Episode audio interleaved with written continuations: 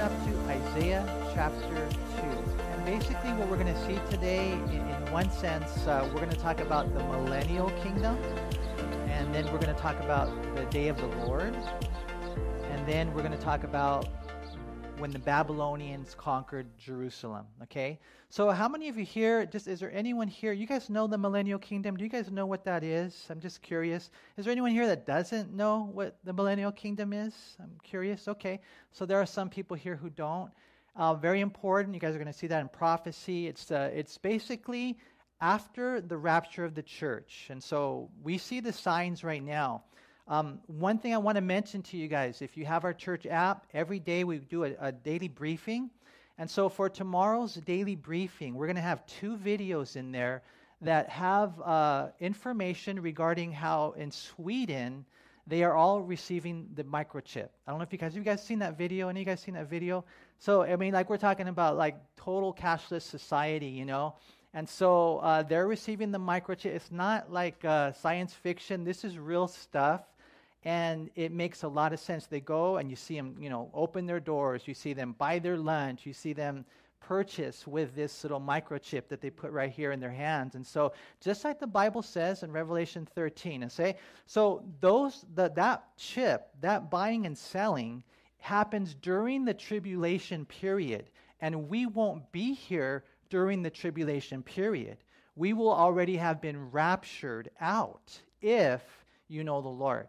If you know the Lord, then you're going to be raptured out prior to this. And so, all that to say that the signs are there. You know, it's amazing. They even, and I was reading on this and then looking and doing some research on it with the vaccine. Now, they can insert something under your skin that, that can actually detect if you have the coronavirus. They're working on stuff like this. So, to me, you know, the little insert uh, of those types of things within our body it makes a lot of sense. And so let's just say they, you know, the world is going to buy into it.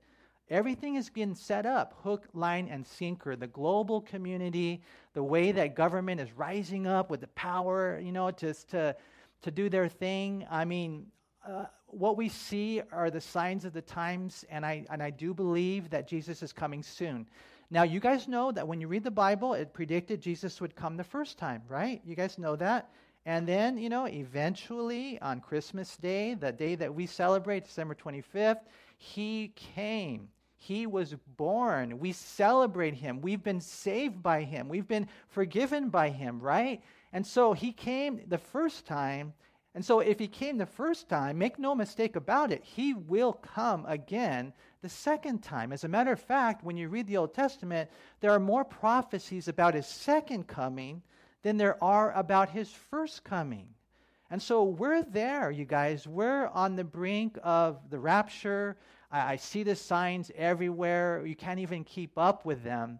And so the rapture of the church happens. Then there's a seven year tribulation. And I encourage you, you read Daniel 9 24 through 27, and it talks about the 70 weeks of Daniel. There's one more seven year period that's going to be primarily focused on the Jews, but we see it in Revelation 6 through 19. It's this whole unleashing of God's judgment on this world. And so we're going to see that's the day of the Lord. And so, you know, first the rapture, then the tribulation period, seven years, right? And you read about that in the book of Revelation. Then there's this thousand year reign of Christ. And so Jesus is going to come and, and imagine how awesome that'll be. He's going to literally, physically reign from Jerusalem. And we're going to read about that tonight. And let me ask you a question, you guys. If Jesus is ruling as the king of the world, do you think it's going to be pretty cool? I mean, it's going to be amazing, right? It's the millennial kingdom where, you know, the kids going to be playing with the snakes and there's going to be no war. There's going to be, it's going to be amazing. We'll, we'll see a lot in the book of Isaiah. And so that's the millennial kingdom. We read about it later in the book of Revelation as well, but it's a thousand years of Jesus reigning on planet Earth. And then after that, there's one more rise of rebellion. Satan is loose from the bottomless pit, the abuso, because during the thousand years, he's uh, chained up in this abuso. And so it's this crazy, it's going to be an amazing time when Jesus rules as the son of David, the king of the world And then we're going to see that after that, there's one last rebellion. The Father just takes care of business. Then there's the judgment, Revelation 20. And then after all that, there's a new heaven and a new earth. Okay? So that's what we as Christians, we know it's just saturated throughout the scriptures. There's no question about how it's all going to end. So we know, even though we're going through trials now, we know how it all ends. And so for us, you know, we're going to see in the book of Isaiah a lot of these things. It's really encouraging.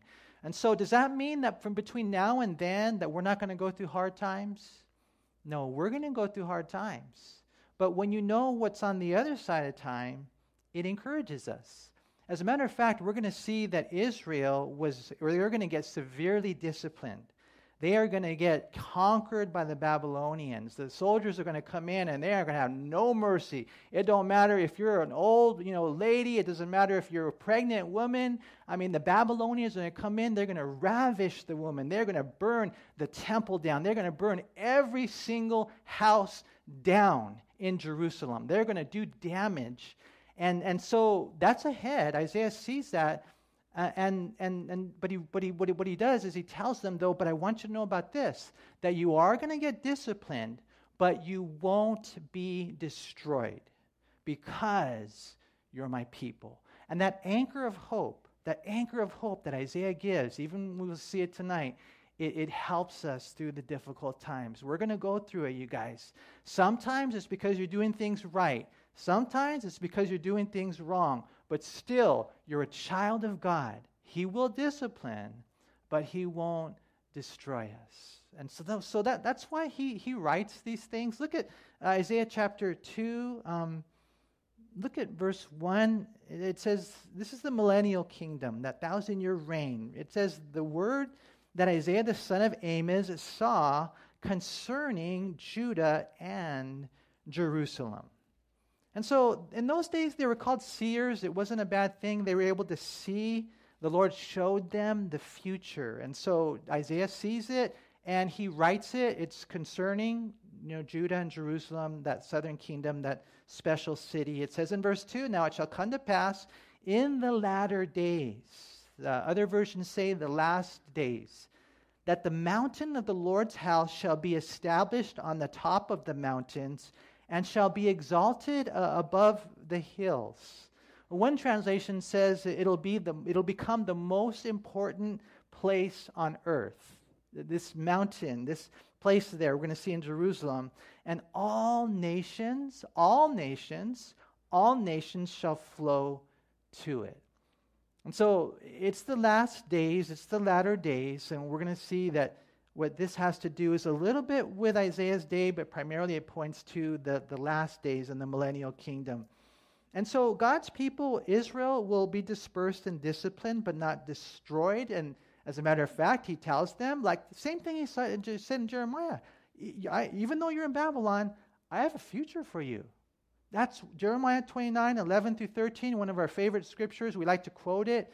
I want you to know that I have this future for you and, and this hope, and I'm thinking about you, thoughts that are good and not of evil.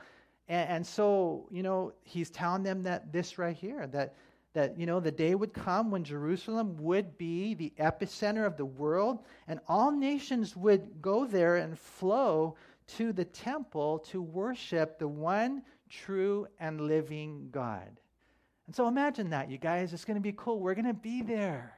We're going to be there. And we're, as Christians who have been raptured, we'll have our glorified bodies. But there's going to be people on earth who don't have their glorified bodies, who have survived the tribulation period, and they're going to enter in. Matthew 25 talks about separating the sheep and the goats. They're going to go in and they're going to repopulate the earth. And people are going to live, you know, super long time, and it's going to be so amazing. And so, you know, they're like, hey, let's go to church, let's go to the temple. And, and look what they say in verse 3.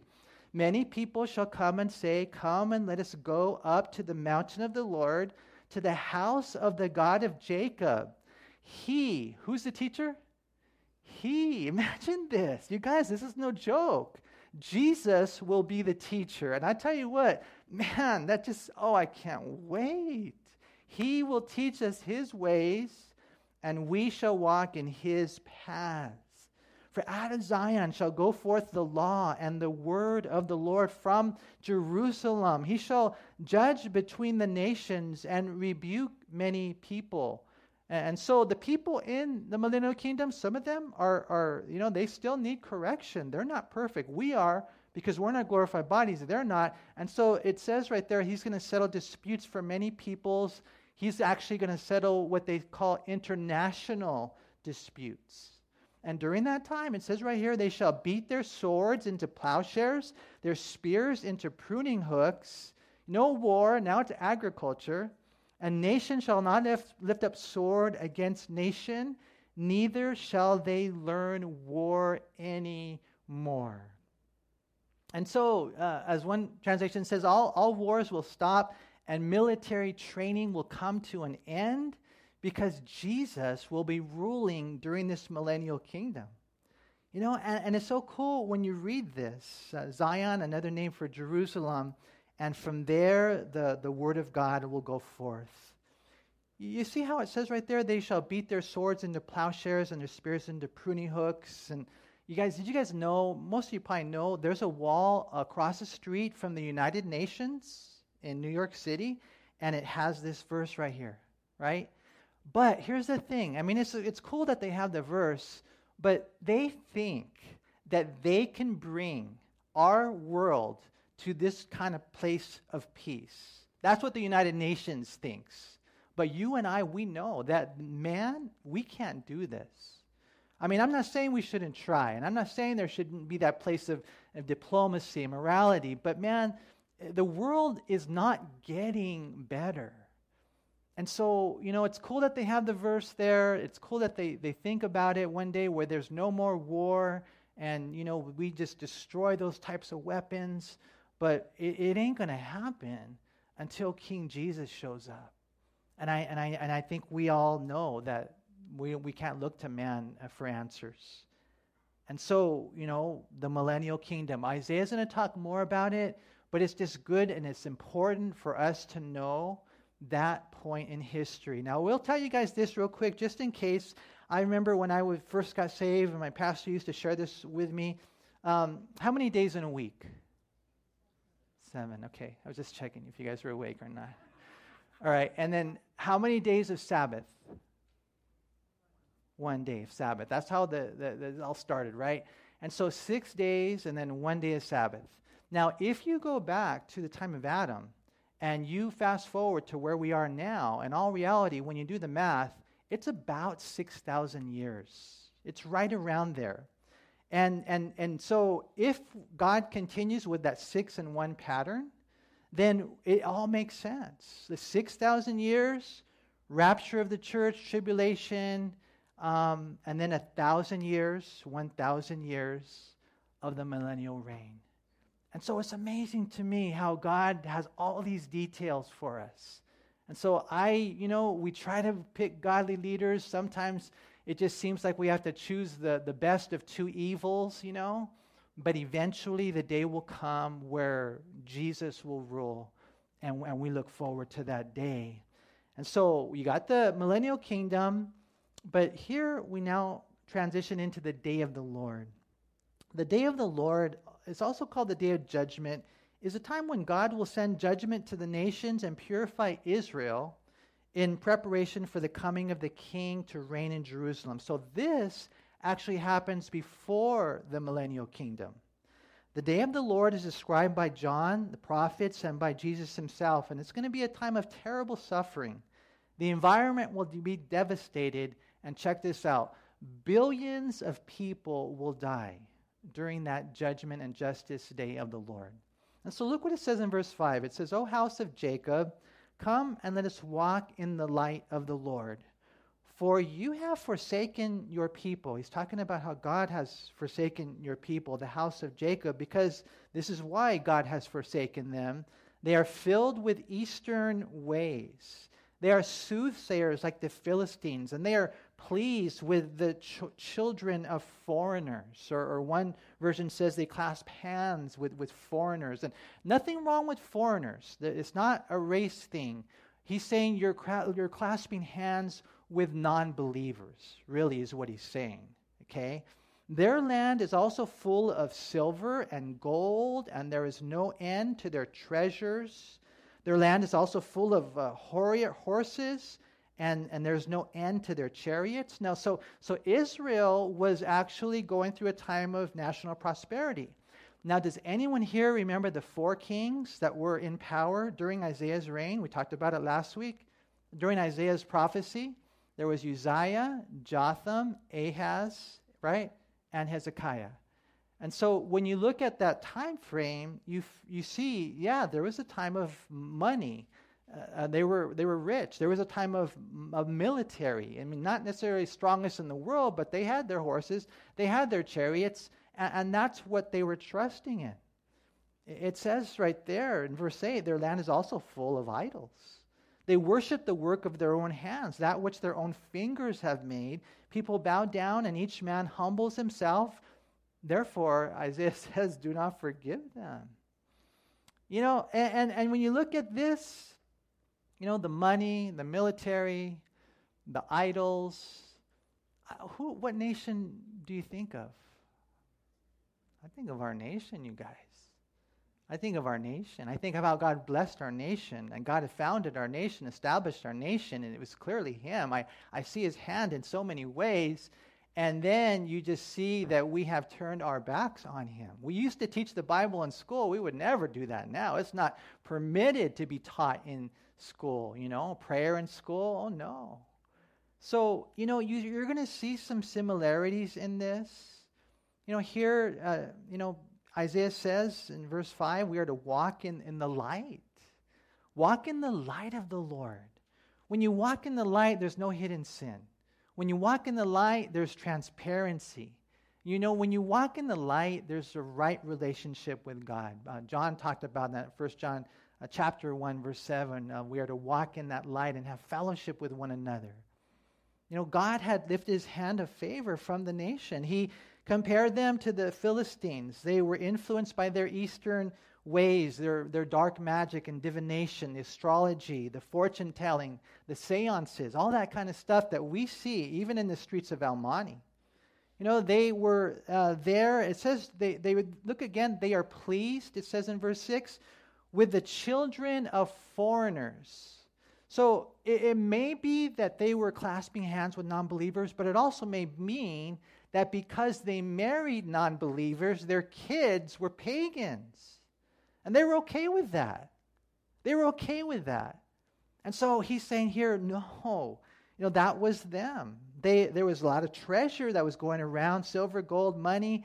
They had all their military might, horses and chariots, but their idols were there. And, and so, I don't know, in the United States of America, there is these there are these statues you go into these some of these restaurants and they're sitting right there and they're giving their food to that statue you guys see it you see the statues of Mary and the saints. You see them everywhere. You may not see them as much as if you were to go to India or Cambodia, places like that. But you guys know this, huh? That statues, I mean, idols are not just statues. Idols are anything that we put before God, right? And I'll tell you what, even though the United States might not be India with whatever, what is it, 33 million gods or something like that? 330 million gods. Okay, we might not have that. We might have that when you think of all the things that we put before God. You guys know this, huh? Everything is lining up. We see all the immorality, all the grotesque behavior. We're going to see it later when we get to Isaiah 5:20. They call evil good and good evil. That's the time that we're living in. And so if Judah if they got judged, don't you think we are? And so everything seems to be lining up. You know, God is on his way. It's going to be the day of the Lord, it's going to be the day of judgment. And, and as we've seen, you know, the prophecy here, uh, we know that God is speaking to us as well. It's a good time to study the book of Isaiah. Look at verse 10 of chapter 2. Enter into the rock and hide in the dust from the terror of the Lord and the glory of his majesty. The lofty looks of man shall be humbled, the haughtiness of man shall be bowed down, and the Lord alone shall be exalted in that day. And we're going to read that a couple of times. The Lord alone shall be exalted in that day. For the day of the Lord of hosts shall come upon everything proud and lofty, upon everything lifted up, and it shall be brought low upon all the cedars of Lebanon that are high and lifted up, and upon all the oaks of Bashan. Now, those are trees, they're big, strong trees, and yeah, he might be talking literally, but more than likely, he's talking uh, figuratively. He's talking about all these politicians who think they're God, who, who are playing their demigod role. God says, I'm going to deal with them. They're the oaks of Bashan. They're these trees there in Lebanon. Verse uh, 13, 14. Upon all the high mountains, same thing, and upon all the hills that are lifted up. Now, in the Bible, oftentimes these mountains or hills are in reference to government. And so one day, King Jesus is going to come, and I think it's very soon. And, you know, you're not going to have to vote him out of office. I mean, he's going to deal with them right? Upon every high tower, upon every fortified wall, upon all the ships of Tarshish, and upon all the, the beautiful sloops, the, the lofty men of men, the loftiness of men shall be bowed down, and the haughtiness of men shall be brought low. The Lord alone, he says it again, the Lord alone will be exalted in that day. He won't and he shouldn't share his glory with anyone. You know, it's not going to be a democracy. You know, it's not going to be a team of leaders. I mean, we will, you know, reign with him, but there's going to be no doubt this is for the glory of God. This is Jesus ruling on planet Earth. And I and I just love it, you guys, because here's the one that was crucified on a cross for us. You know, he suffered and he was died and you know i think that the way it works the principle that we see in scripture is before the crown there's a cross. And so you know jesus all, all took the, the most amazing cross the most craziest cross bearing the sins of the world and suffering separation from his father for the first time in all eternity. And so imagine his crown. See, Jesus said, if you want to be a disciple of mine, you have to take up your cross, deny yourself, and follow me. But sometimes even Christians won't do that. They won't deny themselves. Well, too bad, Lord. I know you're telling me to do this, but I, I, I want to do something else. Well, before the crown, there's a cross. It's actually the terms of discipleship. And so Jesus, he definitely earned this crown, right? It's interesting how when Isaiah warns them, you know, to hide from the terror of the Lord, how he, he warns them to enter the rocks, right? And, and when you look at that, look at verse 10 again. Enter into the rock and hide in the dust from the terror of the Lord and the glory of his majesty. Doesn't that remind you of what you read in the book of Revelation, chapter 6? And it's hand in hand, it's the same thing.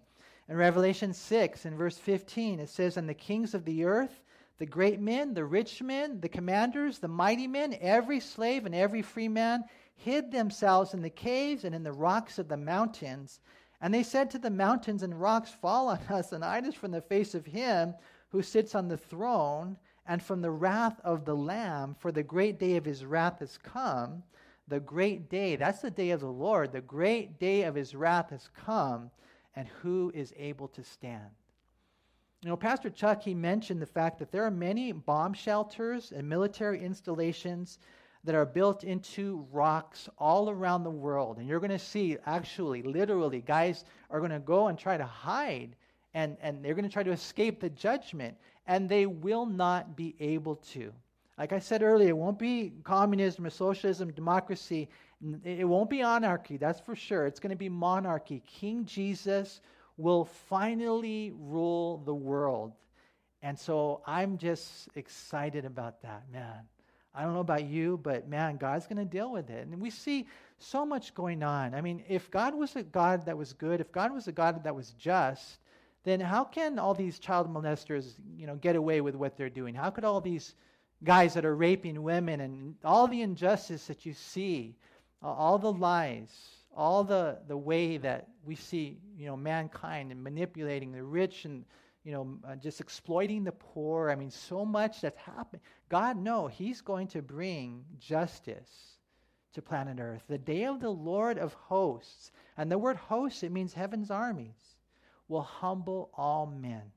He alone will be exalted, and all those who have exalted themselves will be humble.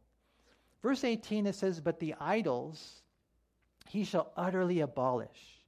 They shall go into the holes of the rocks and into the caves of the earth from the terror of the Lord and the glory of his majesty when he arises, notice, to shake the earth mightily. In that day, a man will cast away his idols of silver and his idols of gold, which they made, each for himself to worship, to, to the moles and, and bats. I mean, what good is an idol going to do you in a time like that? I mean, sometimes, and I don't want to uh, be legalistic, but sometimes this is our idol. And you know, you spend so much time on your phone doing whatever it is that you're doing, and you have no time to pray, no time to read your Bible, no time to serve the Lord, but you're spending like you know, six hours a day on something like this. And believe you me, in a time like that, you throw your phone away. I don't need, I, I need God. You know, so we see this happening. We know the, the, the reality of it.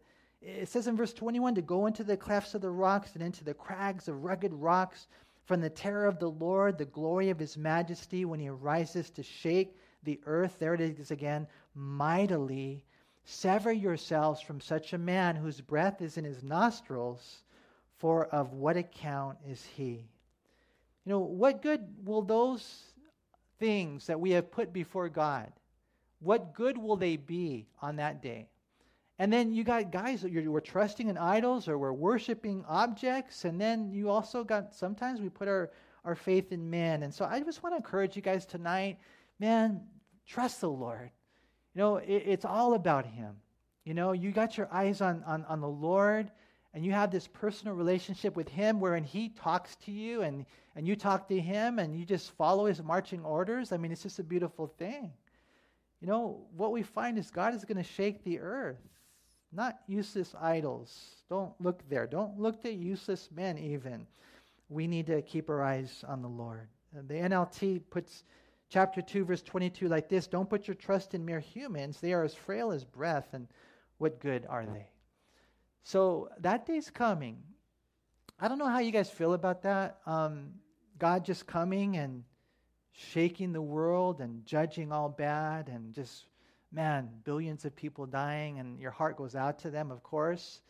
But I, I just, because God is a holy and just God, He has to. He has to judge sin.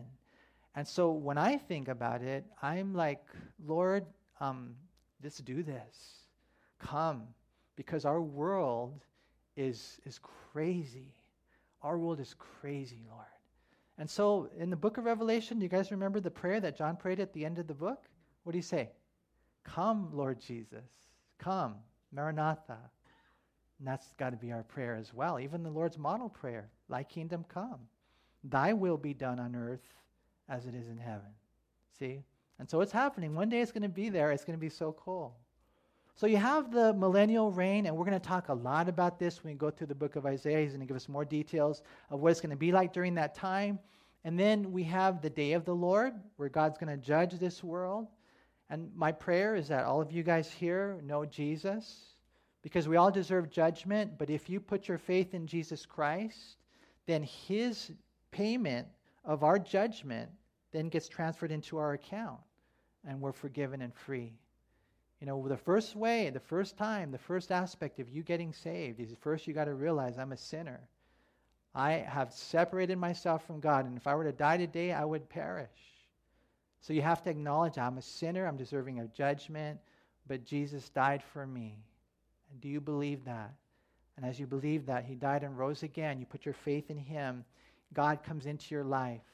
And when God comes into your life, God changes your life.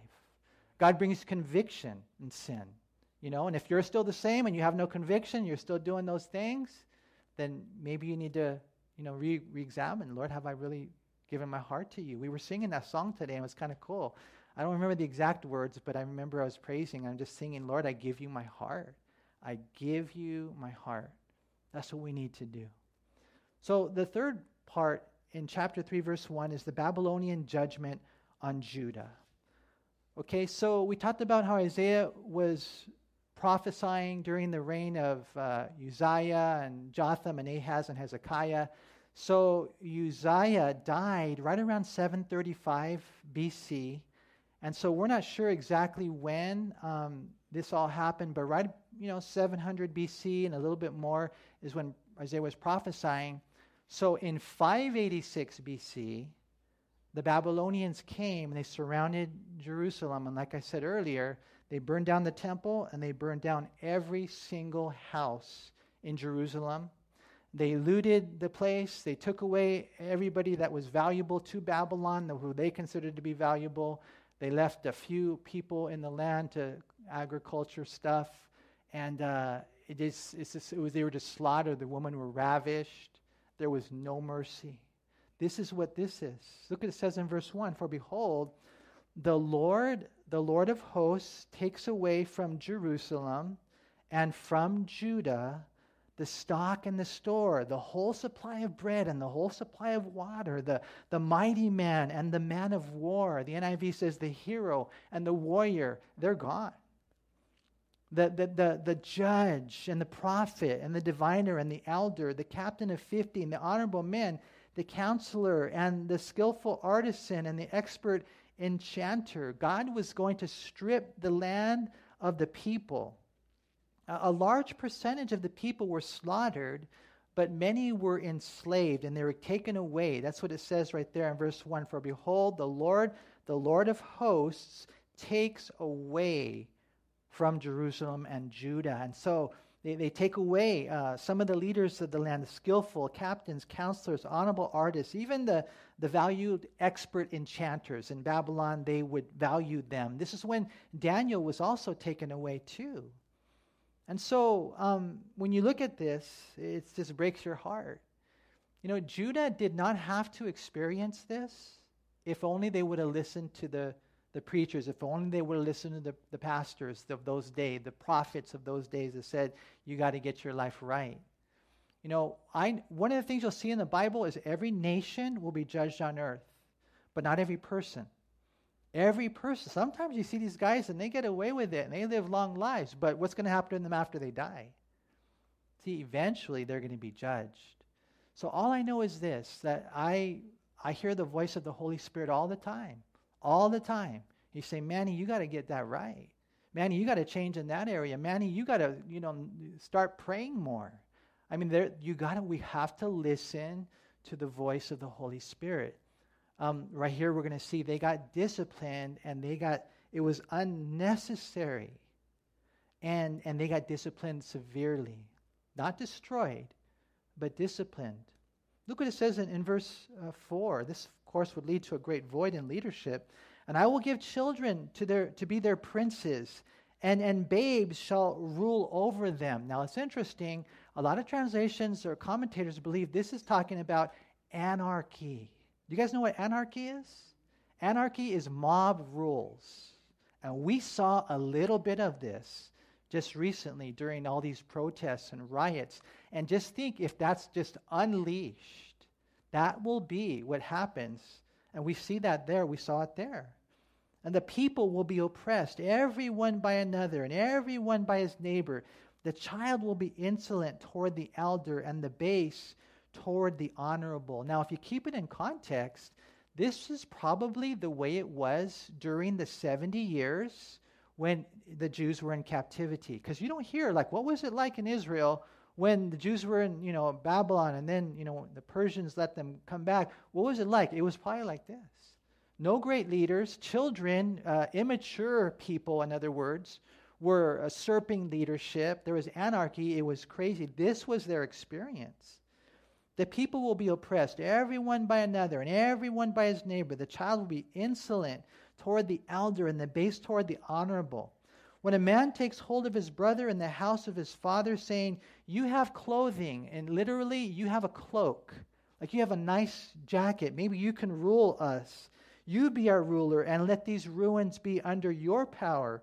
And that day he will protest, saying, I, I cannot cure your ills, for in my house is there's no extra food or clothing, is what he literally says. Do not make me a ruler of the people, for Jerusalem stumbled and Judah is fallen, because their tongue and their doings are against the Lord to provoke the eyes of his glory.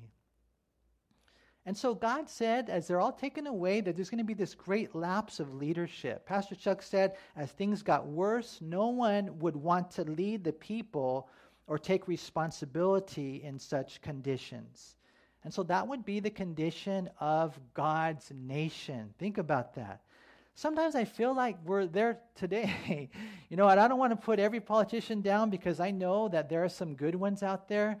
But sometimes I'm, I feel like you guys, we're already experiencing a degree of God's discipline. We're already experiencing that in many ways. He's kind of forsaking us in that, in that He is not, His hand of protection and His hand of favor is not what it used to be. And now we have some in office that are just completely oblivious to any type of biblical conviction whatsoever. Now we have people in office who are not just, you know, moral or, or neutral. I mean, they're the riffraff. They are anti Christ. I was talking to my wife about this the other day, and you guys know the Antichrist is coming, right? The Antichrist spirit has always been here, right? But the Antichrist spirit is getting stronger. If you guys have not felt that, you know, then uh, something's wrong. You're, you're going to start feeling the darkness of the days that we're living in. And so we see this happen. Tony Evans said instead of wise, strong, and spiritually minded leaders, then the nation would be ruled by unstable, oppressive, and foolish and immature people.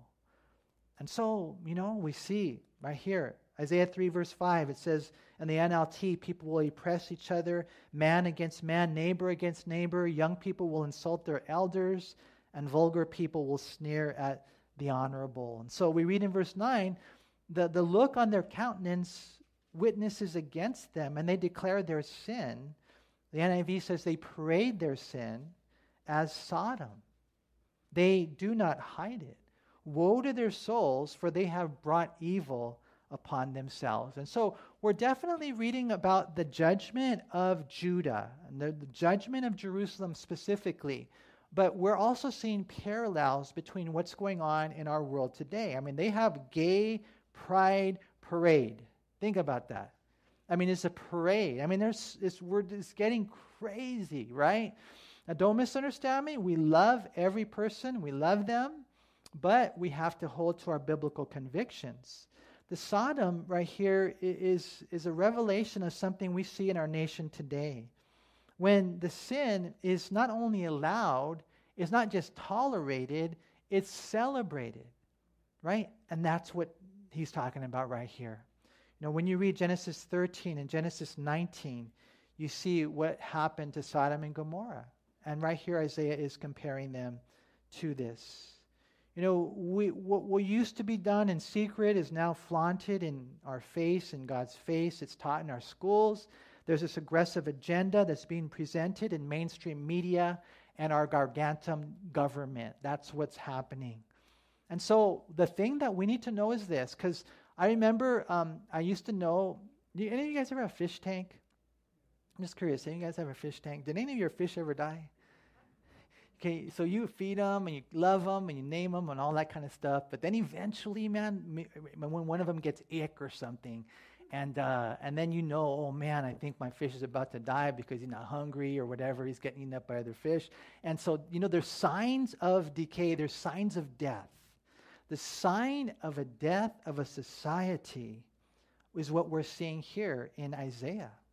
A nation, Pastor Chuck Smith said, is on its last leg when it openly flaunts their sin. And what is sin?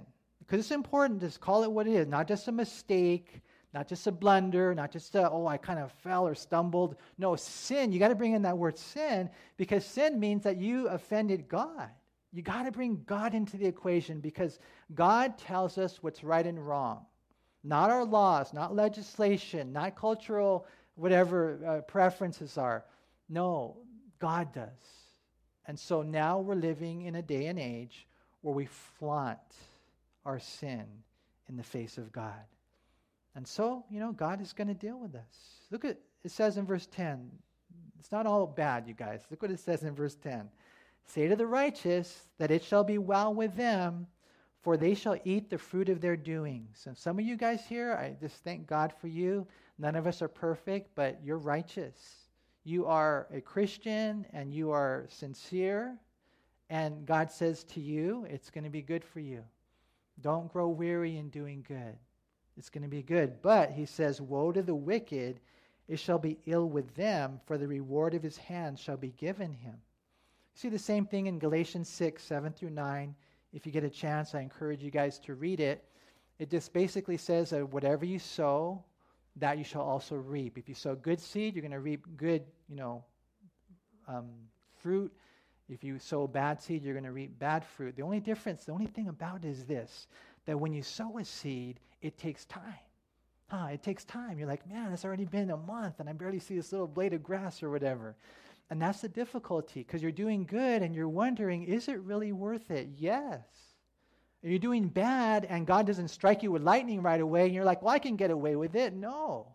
Eventually, you're going to reap what you sow. So it's important for us to know these things. Verse 12, it says, As for my people, children are their oppressors and women rule over them. Again, remember there's this leadership vacuum. Oh, my people, those who lead you cause you to err and destroy the way of your paths. The, the Lord stands up, it's almost like a court, to plead and stands to judge the people. The Lord will enter into judgment with the elders of his people and his princes. For you have eaten up the vineyard, and we'll talk about that in Isaiah 5. The plunder of the poor is in your houses.